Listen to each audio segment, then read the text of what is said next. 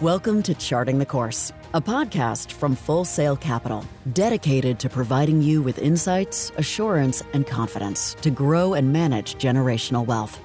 Full Sail Capital is a fiduciary registered investment advisor managing more than $1.5 billion with a focus on integrity, competency, and transparency. Hey, it's great to be with you today. I am so excited to bring you a special guest interview with Dr. Daniel Crosby. Today, he carves out some time for us and we dive into this idea of behavioral finance. We've talked about it at times, maybe early on in a couple episodes. Honestly, I'd have to go back and listen, but I, I know we've hit on it. Well, Dr. Crosby is a chief behavioral officer with Orion Advisor. Orion's probably not going to mean anything to you guys. Orion is a huge technology firm that does a lot for uh, advisor firms like Full Sail Capital on the back end. And so we have a really good relationship with them we reached out. We wanted to know if, if Dr. Crosby would be able to join us. He does a, a, lot of these interviews. He has his own podcast. He has a couple books he's written, which I'll highlight here in a second. But a little bit of background Dr. Crosby is a, a psychologist and, as I mentioned, a behavioral finance expert. He takes what he's studied and he applies it to the market and, and market psychology. Everything from financial production design to the advisor client relationship and what that engagement looks like. He's got more than 10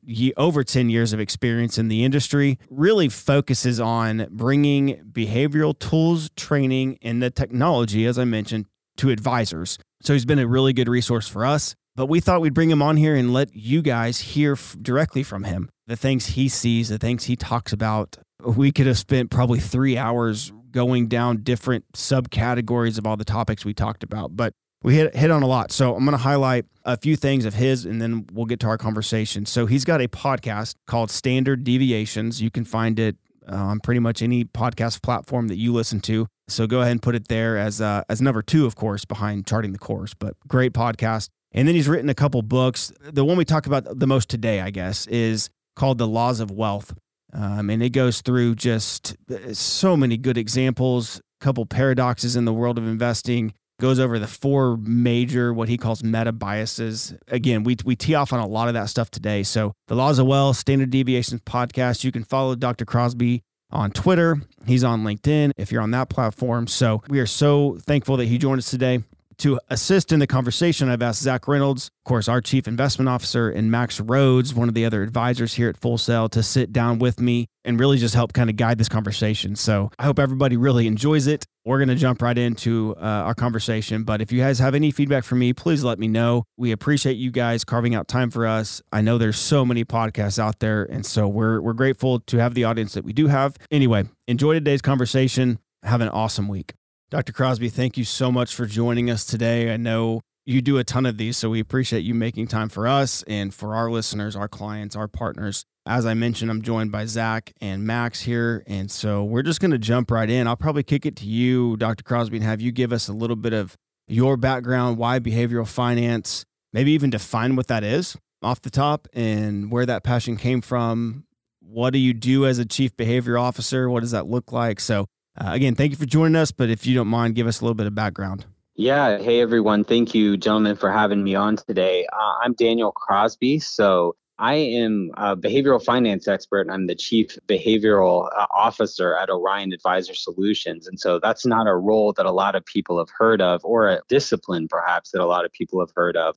But behavioral finance, my, you know, I'm a simple guy. I'm from Alabama. I, I got to keep it simple. And so my sort of my working definition of behavioral finance is just finance that accounts for the messiness of human beings. And so if we look back at the history of econometrics, a lot of the ways in which financial and economic models have been created historically operate with sort of this abstract understanding of human beings as the perfect utility maximizing decision maker and and any of us who've you know lived a day know that that's not how we are with anything least of all money. And so yeah so behavioral finance just tries to incorporate our quirks and foibles and fallibilities and uh, you know create models and technology and investment solutions that uh, account for the way that we do things. In terms of my role i've got really three pieces. We call it the three T's. It's training, tools, and technology. So Uh, I train advisors who want to learn more about how to connect with their clients, con- communicate with their clients, keep their clients invested, calm and reassure their clients. Uh, that's sort of the training piece. Uh, the tools piece, we're always trying to develop new tools. We just came up with a new risk tolerance questionnaire that measures you know not only people's tolerance but also their sort of behavioral tendencies which was sort of one of a kind in the industry. Uh, we also just came up with one i'm super excited about which is a couple's money assessment which will look at you and your partner and uh, sort of examine your money stories your money values compare them see where you are like-minded see where there's daylight and give you sort of suggestions for keeping that relationship strong so we're always kind of developing tools around the human side of money. And then on the tech side, I think most people don't think about this or understand it because technology is so ubiquitous now. But you know, just the everything from the colors that uh, that an app chooses to the the flow of sequence to you know where the buttons are placed has profound implications on how people think about and and sort of interact with money. And so we want to make sure that our tech platform at Orion is sort of human friendly and and accounts for all of this stuff. So that's kind of what keeps me busy. It's a diverse mix of things and I, I, really enjoy the the intellectual challenge. I love it. Thank thank you for breaking that down because I think we can go a couple different ways off of kind of all those that you hit on. Max, Zach, where do you guys want to start from our end as we kind of guide the conversation? I know we talked a little bit about the paradoxes in the world of investing that Dr. Crosby you mentioned in your book, Laws of Wealth. So we want to start there.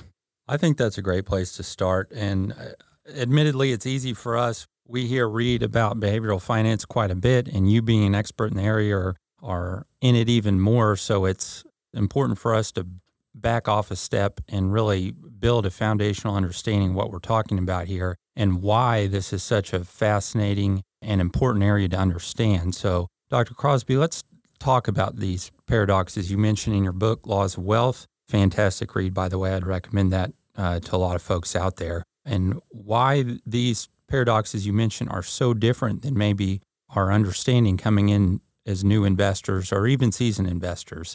The future is more certain than the present. Second, doing less trumps doing more. And third, the collective is less knowledgeable than any single participant. If you'd go through each of those and explain kind of how you arrived at those conclusions. Yeah, so I think your point about uh, those of us in the profession needing to step back and sort of view these concepts with beginner's eyes is important because we're so immersed in these things that we sort of take them for granted. But for the average person, it's important to note that we basically could not have been created any worse when it comes you know when, when, it you know when it comes to making investment decisions. I mean you know god or nature could not have designed a worse investor than you or i because you know everything that we are wired to do is sort of the opposite of of what good investing calls for. We're wired for uh, certainty and quick action and immediacy and good investing requires patience and sort of uh, embracing uncertainty and, and a lack of action. And so one of the problems is that the things, you know, to your point about these things being paradoxical, one of the problems is that things that serve us very well elsewhere in life serve us very poorly in markets. And, and you named a couple of them there. I'll I'll begin with I think I can remember them. I, you know, I'll begin with you know one where you talked about one one of my rules is do less than you think you should. And so if you think about any skill you're trying to attain, right? Like I'm I'm trying to teach my son to pitch right now. And it's like, you know, how how does my son get better at pitching? Like he throws lots of pitches, right? Like he puts in the hours, he throws right. lots of pitches. He he works on his arm. I'm trying to always get smarter and, and better at my job. How do I do that? Like, I read a lot of books. But the research shows that if you want to be wealthier, you should do nothing. and so you know the you know in in fact it's been it's been studied in 19 different countries and we know in every single one of these studies in, in 19 different developed countries that the more people mess with their portfolios the worse that they do and it's um it's a monotonic relationship which means a stepwise like a perfect relationship that that the more you mess with it, the worse you do in every single country where it's ever been studied. And so it's this confusing thing where like, hey, elsewhere in life, I should study and exert effort and I should be active and, and inquisitive. And in investing, it's just like you should just go away and do something else. And it doesn't um, you know, it's it's paradoxical. The time piece that I talk about in there too, you know, if you think about your life, you know, it's like, okay, it's two o'clock now. Do I know what I'm going to be doing at three o'clock? Like, yeah, I know with just about absolute certainty. Like, you know, do I know what I'll be doing a week from now? Like, yeah, I got a pretty good idea. You know, a year from now, less clear, but okay. And like 10 years from now, no clue, right? Like, I have no clue what 10 years from now looks like. So that's sort of our experience of the world is, you know, the, the present is very knowable and the future is very unknowable. But markets are exactly the opposite. You know, if you look at any given day, the market's up about 55% of the time, it's down about 55% of the time. But if you look at any 10 year period, the market's been up uh, basically every time but one you know, over the last hundred years. And so, you know, in, in a real way, uh, we don't know what the market's going to do today, tomorrow, or next year, but we have a really great idea of what it's going to do 10 years from now, and that's probably go up. And so, you know, getting people to, you know, I call it in the book Wall Street Bizarro World, getting people comfortable with living rules of this bizarro world that's 180 of the rest of their life is a really hard thing to do. Well, that's great. I do have to ask, I'm curious, having said that, what made you choose to devote your life's work to an area that increasingly shows that skill, maximum effort, and knowledge not only don't usually lead to success, but in some cases can often lead to the opposite? What drew you in there? Uh, just uh, being a glutton for punishment, I think, is one of the things that I like about this world or just the world of psychology broadly is that there's never a dull day, right? You know, psychology doesn't lend itself to the same sort of predictability that that something like physics does as much as psychologists wish you know wish it was otherwise. But one of the things about being a psychologist is you're always learning you're always growing but you always have to balance this growing knowledge with sort of an ongoing tentativeness and curiosity about the world. And so it's something that you're kind of always getting better at, but you can never master. And in a weird way, that's appealing to me. And I'm not sure what that says about me, but, I, oh, I love it. But I do, I do like that. Yeah. To kind of bring it around to what we've experienced this year in 2022, obviously volatility in the markets. You mentioned, you know, doing less trumps doing more. A bias that certainly we've seen as advisors this year has been that action bias. Clients want to do something. Another one, and in your book, you mentioned there's 117 biases, behavioral biases that have been identified. It seems to grow all the time. But another mm-hmm. one that we've seen this year is is really anchoring, right? People think about, hey, where was my portfolio in December of 2021? And until I'm back there, I feel like I've I've lost money, right? I'm underwater. So identifying these biases is, one thing. What advice do you have, or how do you help advisors or end clients kind of deal with those biases and, and mitigate them to some extent? For advisors, we have this sort of whole five part communication process because we know that only about half of advice that gets delivered gets acted upon. And this is, we see this across uh, medical contexts. You certainly see this with diet and exercise stuff uh, you know, certainly investing, these are places where uh, it's not hard to know what to do, but it is hard to stick with it, right? Like it's simple, but not easy. You know, I'm trying to lose some weight right now. Well, like the formula for losing weight is not hard. Like it's move more and eat less but like you can you can know that and still find it difficult to do that day after day and so the same thing is true there for the average investor though I think there's three E's that I like to emphasize. And, you know, behavior change is just so difficult. And for us to do it successfully, we've really got to have sort of multiple modalities going at once. We've got to have multiple legs of the stool. And so the first leg of the stool is education. And so, you know, education is knowing things like the fact that there is, on average, a correction every single year since World War II, like the end of World War II. So since the mid 40s, we've had 80 something corrections. So you can expect a market correction like you can expect, you know, your birthday and Christmas and uh, you know every other thing. Summer, like winter, fall, spring, market yeah, correction. Summer, winter, fall, spring. Like it's coming. yeah. Like you know, every single year. And if you're educated about this, like you don't react, or you hopefully don't react. At least you have some context. You know, another piece of yeah. education is we we tend to engage in this recency bias. And so, like surveys I've seen of clients recently ha- have asked them, you know, a couple of months ago, you know, what do you expect the market to do over the next 10 years? Because the market's been on fire for 10 years.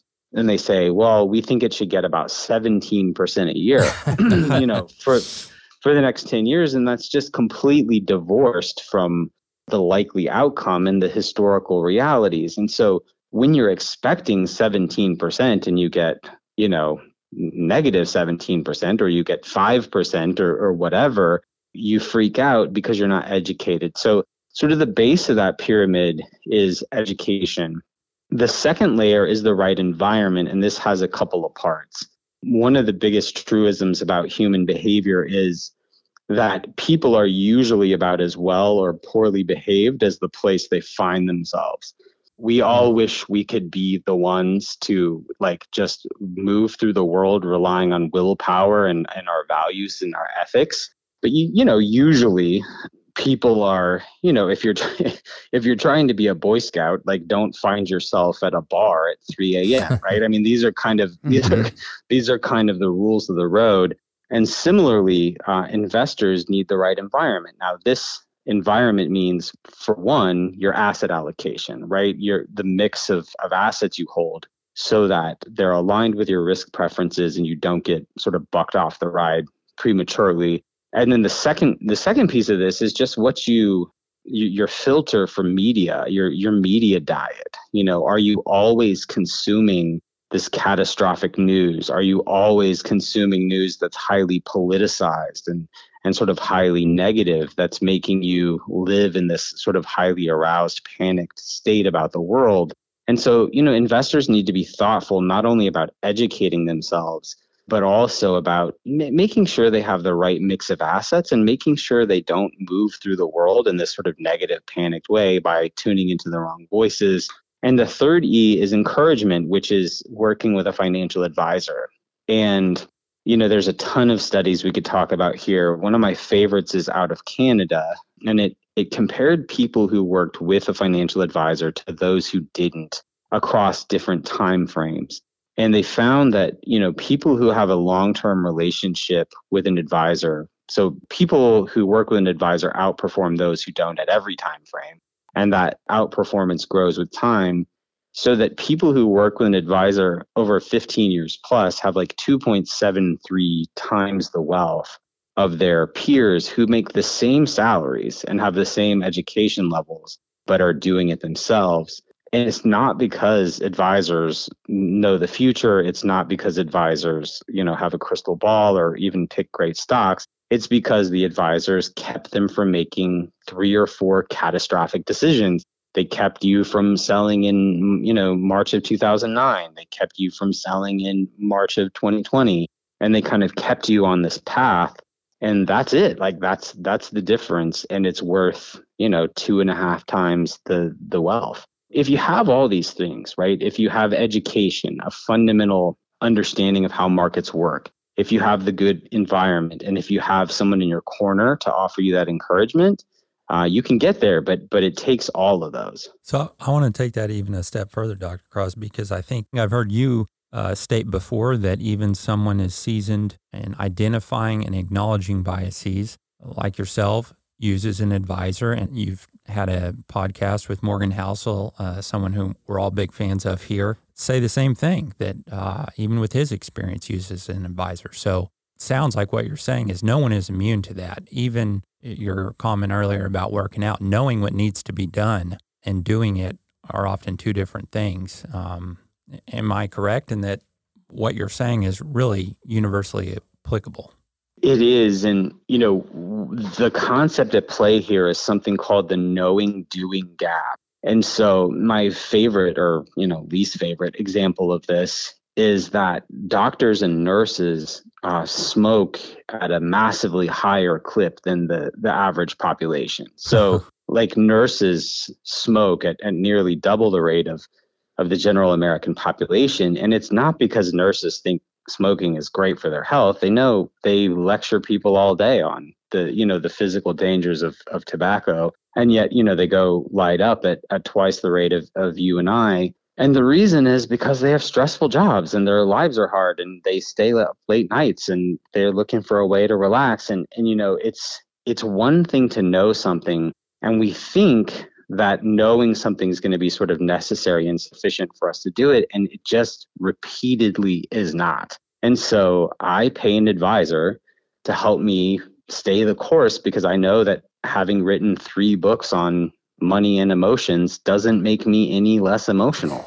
Like in in fact you know in fact if anything i think uh, you know uh, the fact that i work in the industry and i kind of have to watch the markets daily just to sort of have an opinion and field questions on the markets you know i think in a better world i would just go watch a football game or something. And i would work in an industry where i didn't have to keep tabs on the markets and i just contribute to my retirement or whatever. But the fact that I have to sort of stay knee deep in the markets makes me more jittery, I think, probably than the average person.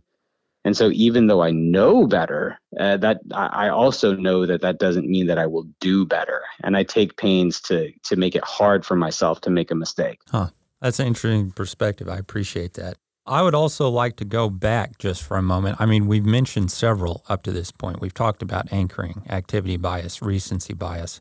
Let's talk about not all 117. We don't have that much time, but I like how you've categorized this world of biases, kind of putting them into four categories uh, in the book. I think that would be helpful for listeners to understand, maybe not necessarily every single one identify which ones apply to them, but the four categories ego, emotion, information, attention, and talking through those to help kind of frame the bias discussion? Yeah, so I've divided it up into you know these these categories, and I'll run through them real quick.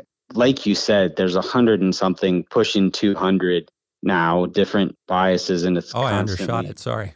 no, no, but it was it was a hundred and whatever seventeen when I wrote the book. But there's this like you suggested this proliferation right we're always learning more about all the ways we screw up and and so you know one of the things is it's not you know learning this laundry list of all the ways you're messed up is is never going to help you be a better investor.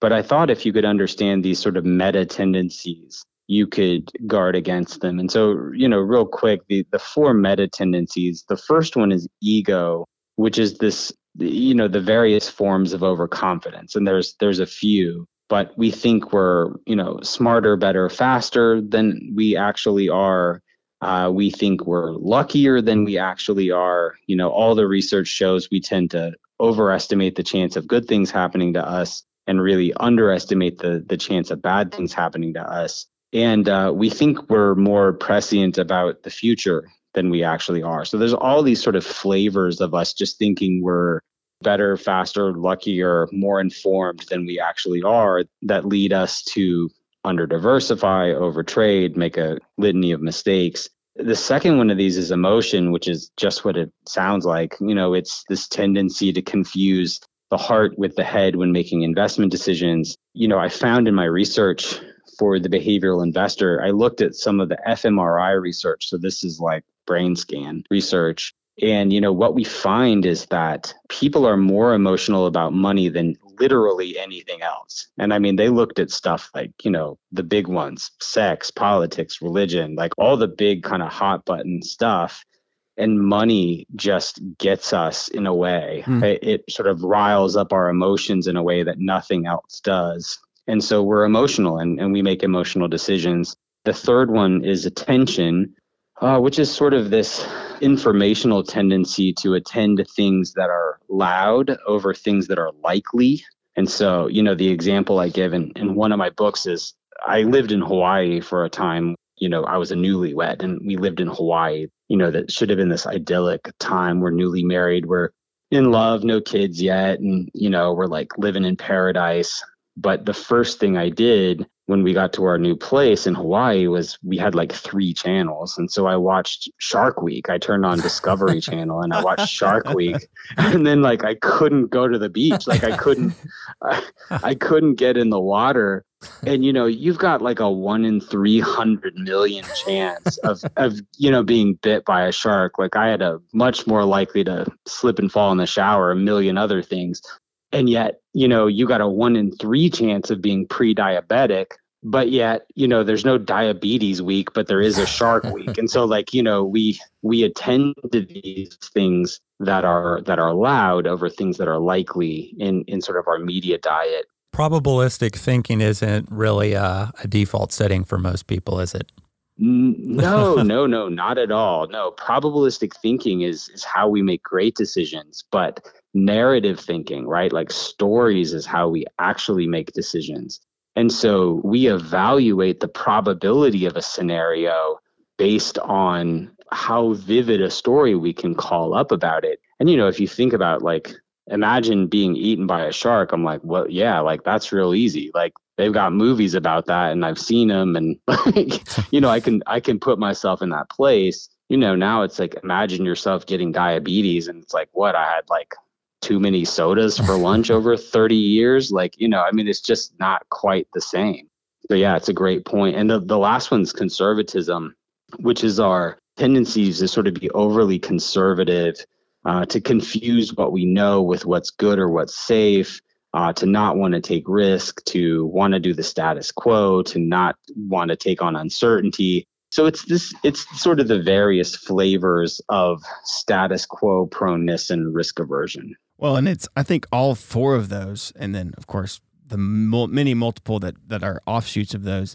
So many have to do with that environment. I loved your three E's you gave, but the E for environment was huge. I think there's so much information, there's so much data that we just submerge ourselves in it and forget that like, hey, we just gotta come up and breathe sometimes. So I, I think all of those ego, conservatism, attention, emotion, really, I think the environment we put ourselves in affects all of those so greatly. And it just kind of depends on how we're wired, right? From there, any of those could take you down and, or and down a path. Tyler, so. something Dr. Crosby said related to environment is that asset allocation. Something you talk about in your book, Dr. Crosby, is goals based investing. And I think that's one of the ways you can at least attempt to mitigate some of these biases that that we are all subject to. Could you talk a little bit about goals based investing and how that can help investors through a, a difficult time in, in markets like we've seen this year? Yeah. So, one of the things, so one of the truisms about behavioral finance is you always want to roll with a human tendency if you can instead of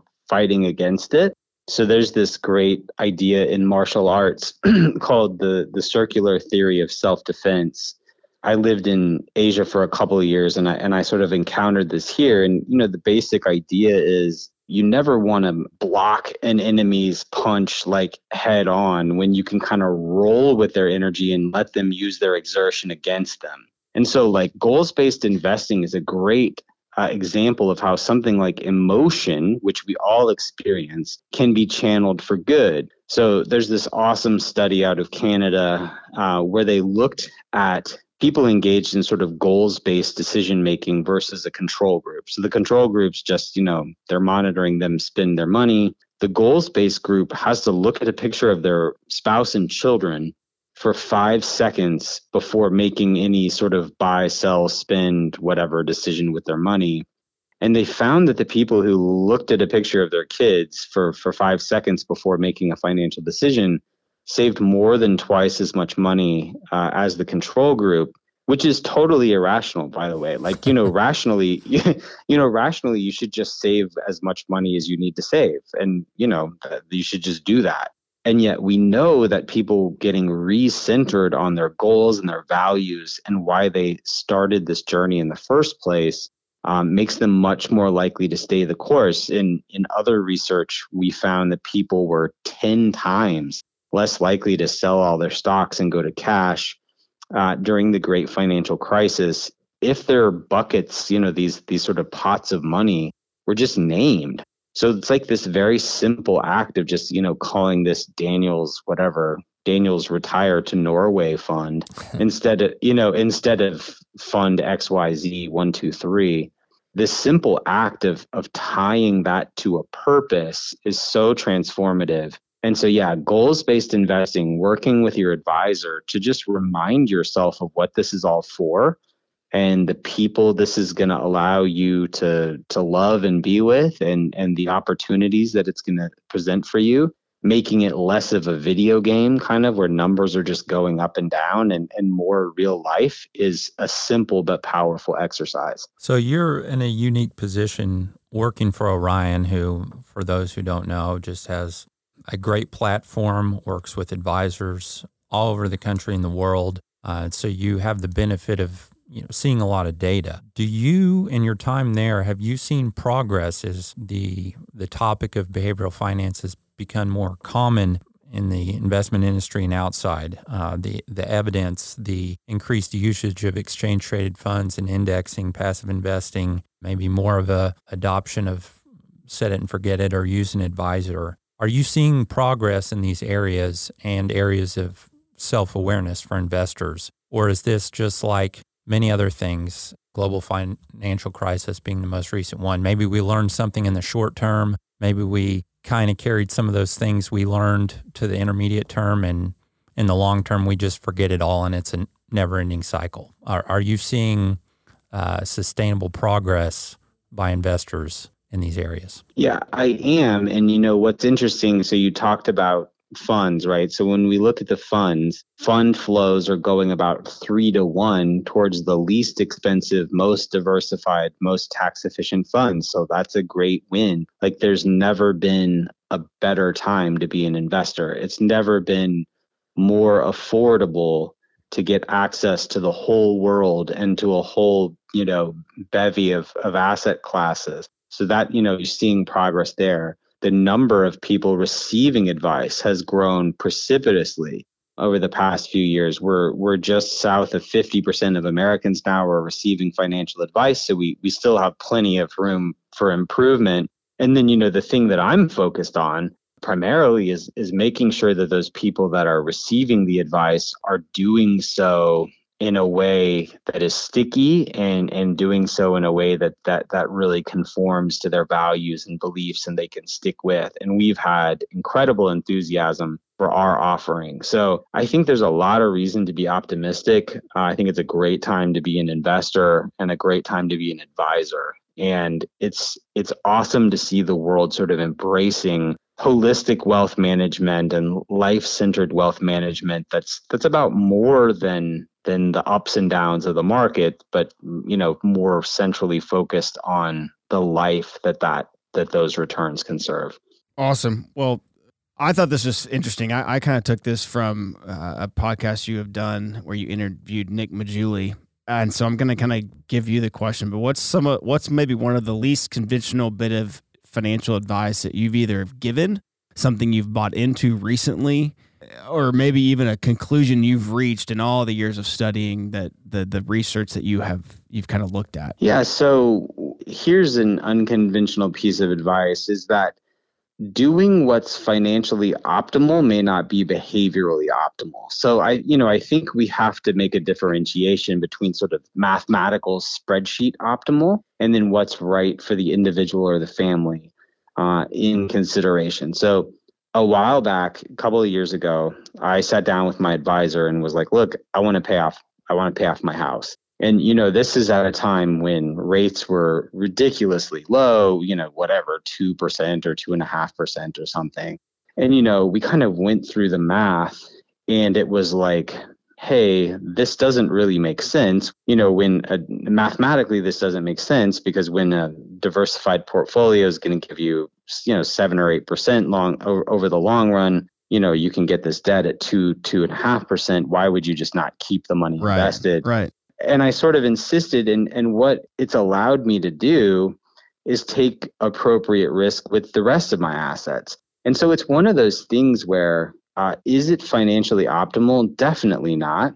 But does it help me sleep better at night? Does it make me happier? Does it allow me sufficient peace of mind to take a, a higher level of risk with other assets? You know, the answer to all of those things is yes. And so I think, you know, as individuals and advisors, we have to look for times when sort of the textbook answer or the mathematical answer is not the behavioral answer. And, you know, mm-hmm. obviously what I did wasn't like foolish or crazy, but it was, you know, it maybe wasn't optimal. But sometimes what's suboptimal mathematically is just the right thing behaviorally. And so I think that's something we need to be on the lookout for. That's a discussion we have so frequently here. Clients with different types of debt, and often debt, because of what you mentioned, the interest rate environment we've been in is low interest rate debt, but that can so often be a weight on people and they cannot think more clearly about their stock and bond portfolio or other things until that issue, for lack of a better term, is taken care of. So that's something not only you went through, but we as advisors see and deal with every day. That's a great mm-hmm. point. Yep. Dr. Crosby, what are a few, one or two maybe things that you've heard specifically this year? I mean, really since 08, 09, and we've kind of hit on it, you know, people got, or investors got so used to the market just going up and having these double digit returns. What are some of the common questions you hear, you've heard, or had other advisors bring up during this type of market? What maybe are there any certain issues that have come up during this market since it's it's, it's been a little while since we've really had a pullback like this? Yeah, what's so fascinating when you kind of look at the fund flow data is people have been remarkably well behaved during both the COVID crash and you know the pullback earlier this year. And uh, you know the reasons for that we could debate, but I think people are getting wise. Like I think people are getting wise to the fact that yes, these things happen, uh, but the truth about the markets is that you know big up days and big down days tend to occur in concert. And so if you try and time the market and you're you know, trying to jump out after a crash, you're likely to miss a big update too. So, you know, we have gotten some questions, but candidly, when you look at the numbers, people have been remarkably orderly. And I hmm. think, you know, even I, I think part of it's the lessons learned from a long bull market, which may or may not persist, that that say like, hey, every dip gets bought and, and it isn't bad for that long or you know the feds coming to the rescue or something else. But you know people have been remarkably well behaved the questions we do get are, are the standard ones and, and a lot of them are sort of center around the you know this time is different sort of thinking right right you, you, you saw that a lot you know you saw that a lot with covid like right mm-hmm. like okay okay yes like we've seen other bad stuff before but this is like an existential threat this is a worldwide thing the thing that's tricky, you know, we talked about some of the paradoxes um, before. One of the other tricky things is learning not to conflate the human impact of a thing with the investment impact of a thing. So you look at something like, you know, the Wright brothers, right? The Wright brothers inventing air flight. Like, was that an enormous boon for humankind? Like, has it completely changed the way that we do business? Like, absolutely. Have airlines been a good investment by and large over that time? like, no, they've been horrible, you know?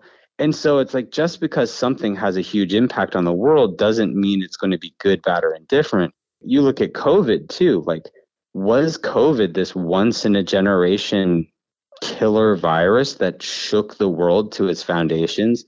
Yes, absolutely like millions of people are dead and we rightly mourn like the human toll of a horrible illness and yet the economic impact of that has in some ways been like pretty well contained. And so i think that one of the things that we we tend to do is we go oh this is going to be a big deal right? Um, whether it be in the business world or whether it be the human toll of something. But you know whether or not something has makes waves in, in either of these ways is a separate conversation uh, from from whether or not we should be investing in it and you know ultimately uh, investing is just a form of optimism you know i think well diversified prudent investing is just punching your ticket for saying that the world is going to get kinder, gentler, better, higher functioning over time. And that's always been true through wars and pandemics and natural disasters and a million other horrible things you know the arc of the moral universe has has been towards justice and greater productivity and and higher quality human life. And ultimately that's the bet you're making when you're an investor and i'll make that bet all day. We'll join you. great well point. Said. Yeah, yeah yeah. we we like the optimistic side. We and, and i think to to you know, in all seriousness, we don't ever want to paint this rosy picture and, and try to tell people that, or or say, hey, no, no, don't look over here. Like, let's look at the positive side. But, yeah, I mean, uh, both things can be true, right? Every year we're going to have a correction, as you said earlier. That can be true, and it can also be true that over a long period of time, yeah. one of the best ways to compound wealth is through investing in the stock market. Right. Yeah, that's a great that's a great way to think of it. Right. Think of it as both and and not either or. And so, you know, you think about something like COVID, like was COVID, was and is COVID, we're still losing, you know, hundreds of people a day to COVID. You know, was COVID this, you know, unique like existential threat that that has ravaged some people's lives? Yes. So what should we do about that? Well, we should donate to food banks. Like we should give charitably. We should reach out to people in need. We should be empathetic to people who've lost a loved one. Like there's a hundred things that we should do in the face of something like COVID none of which are, you know, tweaking your portfolio. So I think the same thing is true about politics. You know, we see people if your person, right, if your sort of tribe is not in, in power, the people in the party that's not in power are tend to be really pessimistic about the economy. So if you don't like what the people in charge are doing politically, like go go to work, you know, vote, be an activist, write a letter, do a hundred things, but don't pull your investments when the other guy is in office, you know, which is something we see. So I think there's a lot of people who are confusing what they should do in life with what should they, they should do in their investments. Oh, absolutely. absolutely. I'm going to have Max and Zach think of if there's any final thoughts or questions or comments. And then Dr. Crosby, I'll have you start thinking maybe about one thing we love to do at the end of all of our podcasts is use stories to really drive things home. And you've given us some stories already, some of them personal stories about your shark attack fear, which is valid. Max, Zach, anything, anything else that we haven't? I mean, we could we could dive into so much of this, um, but I want to be we want to be respectful of, of your time, Dr. Crosby, and uh, that just means we'll do it again. But uh, anything you guys have as as we wrap up here? Again, I appreciate what you've done, educating investors, uh, the books you've written. It is it's stuff that needs to be heard, and uh, we certainly appreciate it. You've probably read a little bit about maybe our approach to managing money and uh, how we do things here. It's it can be challenging in times. Uh, most recently, 2021, when there seemed to be this great opportunity, and we're forced to have conversations with clients on NFTs and SPACs and crypto virtually every week. Um, and what we're doing is probably not perceived by many to be exciting in times. Um, uh, but I think you share our feeling that discipline trumps conviction. And I think so much of behavioral finance is centered around that, that being evidence based, understanding what the guardrails are and the right way to do it, and then stick to it. Have a conviction to stick to that. And our job as advisors is to certainly help our clients, but to also inform others about this mad world of investing and, and how to have success over time. We need more people like you to uh, mm-hmm. be out mm-hmm. there and, and furthering that message. Yeah, well, I, I appreciate it. You know, one of my rules in the laws of wealth is if you're excited about it, it's probably a bad idea. and, you know, there's good investing, prudent investing is sort of painfully slow and boring. But you know we also know that get rich fast and, and get poor fast are sides of the same coin. And so you know you all are doing important work educating the public helping them to understand what's prudent and what's not and what's uh, sort of a fly by night thing and not the opportunity that yeah. it might otherwise seem. So it's uh it's important work we think so. so as we end, Dr. Crosby, any stories uh, that may stick out to you that you've used in the past kind of help drive home what we've talked about? You know, the one that comes to mind right now, we'll take it back to goals-based investing and and just you know summarize some of the things we've talked about. you know, Sir Isaac Newton is uh, this brilliant person, of course, one of the smartest to ever to ever live. And unlike a lot of luminaries, he was well respected in in his time. He was wealthy in his time. You know, we didn't have to wait for him to die to, to recognize his genius. He was a big deal in his time, and he was quite rich as a result. So he invests in one of the first publicly traded companies, uh, the South Sea Company, and he compounds his great wealth even further and he feels like he sees some things in the company he doesn't love. He feels like it's getting a little frothy. And so he pulls his investment and he's like look i've, I've got all the money that i need. I'm doing just fine. We're going to kind of you know, ride it out. And so you know a couple months later though he starts to hear stories of uh, his friends and family members and other acquaintances uh, getting even richer by having stayed invested in this you know highly speculative investment. And even though he has sufficient for his needs right even though he has adequate money to live out the rest of his life very comfortably that's not enough. He wants to be better than them right? He says look i'm i'm smarter i'm more renowned. Why is this dummy richer than me? And so he he piles it all back in right before it goes to zero and he has this saying, you know, that I think summarizes some of what we were just um, talking about. He says, you know, I can calculate the movement of the stars, but not the madness of men. and, you know, investing is partially about calculating the movement of the stars, right? It's all the ratios and the, the analytics and, and understanding how to invest. Uh, but it's also about understanding the madness of, of men and women and and that we uh, you know that we can be the maddest of all sometimes. Like he right. yeah. he um you know he didn't have a personal benchmark. He didn't have a personal goal because he had all the money that he needed. So understanding what enough looks like is just as important as anything that we've talked about today. So i'm glad that folks have people like you to help them you know guide to that personal benchmark and, and understand what enough looks like for them. Oh, I love it. Well said. Yeah. Yeah.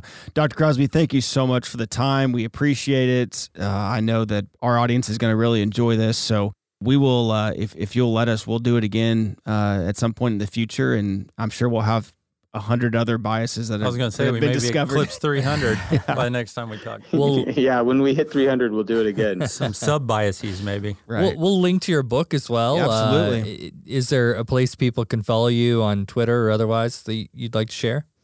Yeah, uh, the the book is called The Laws of Wealth. That's the, probably the best one for for y'all to read. My podcast is called Standard Deviations. It's about all the stuff we talked about today. And yeah, I'm on LinkedIn, Daniel Crosby, PhD, and on Twitter at Daniel Crosby. He's, he's a good follow. I can I can admit to that. So, Dr. Crosby, thank you so much for the time, man. Have a uh, have an awesome rest of the week. Yeah. Cheers, y'all. Thank you, Thanks, sir. Dr. Crosby. If you enjoyed today's conversation, please review and subscribe through your preferred podcast platform. Have a great week. All opinions expressed by the host and podcast guests are solely their own opinions and do not reflect the opinions of Full Sail Capital. This podcast is for informational purposes only and should not be relied upon as a basis for investment decisions. Clients of Full Sail may maintain positions in the securities discussed in this podcast.